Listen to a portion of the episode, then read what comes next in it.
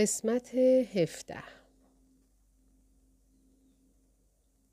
این بار کاملا از جاده دور بودم و دوباره با احتیاط به همان راهی که قبلا از آن عبور کرده بودم عقب نشستم. پس از آنکه با دقت و احتیاط به کوچکترین صدا و حرکتی گوش فرا دادم تصمیم گرفتم که از میان بیشزار کنار جاده پیش بروم و راهم را به طرف دره کچ کنم. بدنم دوباره احساس سنگینی می کرد. از خودم پرسیدم چه کار داشتم می کردم؟ اصلا چرا از توی جاده حرکت می کردم؟ حتما تحت تأثیر تیراندازی و مجذوب و شیفته حالتی از شادی و شعف به سرم زده بود و خول شده بودم. به خودم گفتم واقع بین باش. باید حواست رو جمع کنی. اینجا آدم هایی هستن که اگر کوچکترین اشتباهی بکنی دردم میکشندت. در جا میخکوب شدم. جلوتر شاید در فاصله صد متری باز چشمم به کشیش افتاد. زیر درخت بزرگی نشسته بود. دور تا دور این درخت های دماغی فراوانی قرار داشت. خیره خیره به او نگاه می کردم که چشمهش را گشود و مستقیم به من نگاه کرد. من دست و پایم را باختم و بر خود لرزیدم اما او تنها تبسمی کرد و به من اشاره کرد که به طرف او بروم. با احتیاط به او نزدیک شدم. همچنان بی حرکت بود. مردی باریک و بلند که تقریبا پنجاه سال داشت. موهایش از ته تراشیده بود و رنگ موهایش قهوه‌ای تیره بود که به رنگ چشمهایش می آمد. به انگلیسی دقیق و تمام ایار گفت به نظر می آید که به کمک احتیاج داشته باشی. پرسیدم شما کی هستید؟ من پدر سانچز هستم. تو کی هستی؟ در حالی که گیج و منگ بودم با سر به دوار افتاده اول به یک زانو سپس با لنبر روی زمین ولو شدم از سیر تا پیاز برایش شرح دادم که کی هستم و از کجا آمدم. پرسید تو در آن واقعی که در کولا افتاد بودی دیگر مگر نه؟ با احتیاط و حالتی تردیدآمیز که به او اعتماد بکنم یا نکنم پرسیدم شما از آن واقعه چه می‌دانید؟ در جواب گفت در میان دولتی ها یکی را می شناسم که خیلی عصبانی است. آنها نمی‌خواهند کتاب خطی تبلیغ بشود. پرسیدم آخر چرا؟ از جایش بلند شد و چشم به من دوخت. چرا همراه من نمیایی؟ گروه ما با اینجا فقط نیم مایل فاصله دارد. پیش ما در امان خواهی بود. چون دیدم که چاره ای ندارم سرم را به نشانه اطاعت تکان دادم و با تقلا راه افتادم. او مرا به آرامی به طرف جاده برد. رفتارش احترام آمیز و سنجیده بود. هر کلمه ای را سبک و سنگین می کرد. یک دفعه پرسید آیا هنوز هم سربازها دنبالت هستند؟ جواب دادم نمی‌دانم. چند دقیقه چیزی نگفت. سپس پرسید دنبال کتاب خطی میگردی؟ گفتم دیگر نه. حالا فقط می‌خوام از این محلکه جان سالم به در ببرم و برگردم به کشورم. با حالتی اطمینان بخش سرش را تکان داد و من احساس کردم که کم کم اطمینانم به او جلب می شود. در توجه و ملاحظه و رفتار گرم و محبت آمیزش چیزی بود که بر من اثر می گذاشت. مرا یاد ویل انداخت. به زودی به گروه آنها رسیدم که ردیفی از خانه های کوچک مشرف به حیات و کلیسای کوچک بود. محلی که اتراق می کردند در جای بسیار زیبایی قرار گرفته بود. وقتی رسیدیم به چند تن از مردان رداپوش دیگر به اسپانیایی چیزهایی گفت که آنها با عجله دور شدند. سعی کردم بفهمم کجا دارند می روند اما خستگی و واماندگی مرا در خود فرو برده بود. کشیش مرا به داخل یکی از خانه ها برد. داخل خانه اتاق نشیمن کوچکی با دو تخت خواب بود. آتشی در اجاق روشن بود. اندکی پس از ورود ما کشیش دیگری با سینی نان و سوپ در دست وارد شد. با وجود خستگی و کوفتگی غذایم را خوردم و سانچز هم در کمال ادب در صندلی پهلوی من نشست. پس از حرف غذا به اصرار او یکی از تخت خوابها را پهن کردم و به خواب عمیقی فرو رفتم. وقتی وارد حیات شدم متوجه شدم که محوته را مثل دسته گل نگه داشتند. دو طرف مسیرهای شنریزی شده را با دقت با بوته ها و حسارها آراسته بودند. هر گل و بوته را طوری کاشته بودند که انگار شکل کاملا طبیعی خود را به جلوگری گذاشتند. دست به ترکیب هیچ یک نزده بودند. دراز کشیدم و پیراهن آهارداری که پوشیده بودم تنم را می‌خورد. پیراهن از جنس کتان زبر بود و گردنم را کمی می‌زد. هنوز تمیز بود و تازه اتو شده بود. پیش از این وقتی دو کشیش آب گرم در لگن می ریختند و کنارش لباسهای نو می گذاشتند بیدار شده بودم. و پس از شستشو و لباس پوشیدن به اتاق دیگر رفته و با کماج داغ و خشکبار روی میز مواجه شده بودم. در حالی که کشیش ها کنار ایستاده بودند با حرس و ولع غذا خورده بودم. پس از صرف غذا کشیش ها دنبال کارشان رفته و من بیرون آمده بودم. جایی که الان بودم. همچنان راه رفتم و روی یکی از نیمکت های سنگی رو به حیات نشستم. آفتاب هنوز نوک درختها را روشن می کرد و به چهرم گرما می داد. صدایی از پشت سرم پرسید خوب خوابیدی؟ برگشتم و پدر سانچز را دیدم که کاملا شق و رق ایستاده و به روی من لبخند می‌زند. در جوابش گفتم خیلی خوب خوابیدم. می توانم پیشت بنشینم؟ حتما خواهش می‌کنم.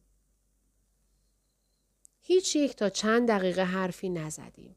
سکوتمان چنان طولانی شد که مرا معذب کرد. چندین بار به او نگاه کردم. خودم را آماده کرده بودم سر حرف را باز کنم اما او حواسش به طرف آفتاب بود. صورتش کمی به عقب متمایل بود و از گوشه چشم نگاه می کرد. عاقبت سکوت را شکست. جای خیلی دلپذیری گیر آوردی. ظاهرا منظورش نیمکت بود. آن هم این موقع صبح. گفتم ببینید من نیاز به مشورت با شما دارم. برای من سالمترین راه و وسیله برگشتن به آمریکا چیه؟ نگاهی جدی به من انداخت. نمی‌دانم. بستگی به این دارد که دولت فکر می کند چقدر برایش خطر داری. به من بگو که چطور شد سر از کولا درآوردی.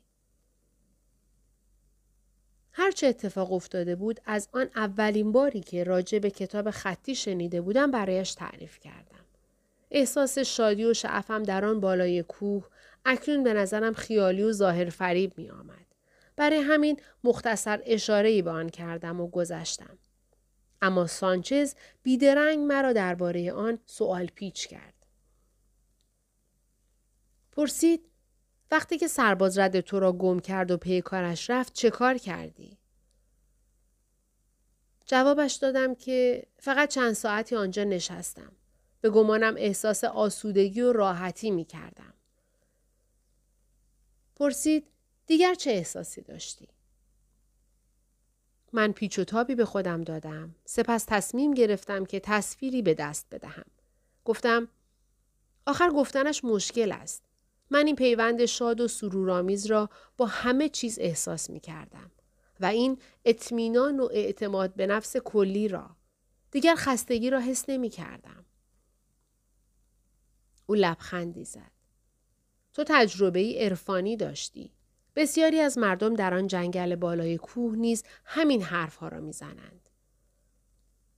مرددانه سری جنباندم. سرش را به طرف نیمکت برگردان تا مستقیم تر مرا ببیند.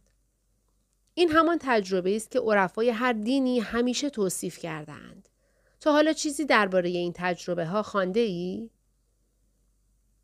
اما تا دیروز فقط تصور و مفهومی ذهنی بود ها؟ آره گمان می کنم. کشیش جوانی نزدیک شد و سری به من تکان داد. آن وقت چیزهایی دم گوش سانچز زمزمه کرد. سانچز با اشاره سر تایید کرد و کشیش جوان برگشت و از آنجا دور شد. کشیش پیرتر هر قدمی را که کشیش جوان برمی داشت تماشا می کرد. او از حیات گذشت و صد متر آنورتر وارد محوطه پارک مانندی شد. برای اولین بار متوجه شدم که این محوطه هم فوقالعاده تمیز و پر از گیاهان گوناگون است. کشیش جوان به چند جا سر زد. در هر جا نیز کمی این پا و آن پا می کرد. انگار که دنبال چیزی می گشت. آن وقت در یک جای مشخص نشست. ظاهرا مشغول تمرینی چیزی بود. سانچز لبخندی زد و حالت رضایت آمیزی به خود گرفت. سپس نظرش به من جلب شد. او گفت فکر می‌کنم اگر الان برای بازگشت به آمریکا اقدام کنی احتمالا برایت خالی از خطر نباشد. اما من سعی می‌کنم سر و گوشی آب بدهم ببینم اوضاع از چه قرار است و اصلا حرفی درباره دوستان شما در میان هست یا نه. بلند شد و روبروی من ایستاد. باید به چند تا خورده کاری برسم. لطفا متوجه این نکته باش که ما به هر وسیله ممکن کمکت می‌کنیم. اجالتا امیدوارم که اینجا راحت و آسوده باشی. استراحت کنی و نیروی از دست رفتت رو پیدا کنی. من سرم را تکان دادم. دستش را توی جیبش کرد و چند ورقه کاغذ درآورد و دست من داد. این کشف و شهود پنجم است. درباره نوع تجربه‌ای که تو کردی حرف می‌زند. فکر می‌کنم برایت جالب باشد.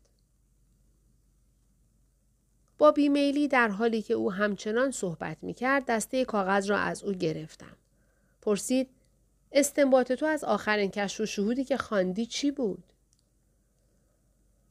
در جوابش مردد ماندم.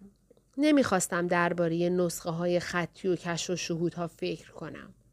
آخر سر گفتم این را فهمیدم که آدمها درگیر نوعی رقابت و مبارزه بر سر انرژی یکدیگر هستند. وقتی می توانیم دیگران را وادار به پذیرفتن نظر خودمان کنیم، آنها با ما یکی می شوند و همین انرژیشان را به طرف ما جذب می کند و ما احساس قوی تر بودن می کنیم. او تبسمی کرد. پس مسئله این است که هر کس به خاطر انرژی میکوشد بر دیگری سلطه و نفوذ داشته باشد. برای اینکه ما از این نظر احساس کمبود می‌کنیم. ها؟ همینطوره. اما گویا راه حلی وجود دارد. دستیابی به منبع دیگری از انرژی. آخرین کشف و شهود که تلویحا چنین اشاره داشت. سرش را تکان داد و بسیار آرام و موقر به طرف کلیسا رفت. چند دقیقه به طرف جلو خم شدم و آرنج هایم را روی زانوهایم قرار دادم و اصلا نگاهی هم به ترجمه کشف و شهود نینداختم. همچنان احساس دلزدگی می کردم.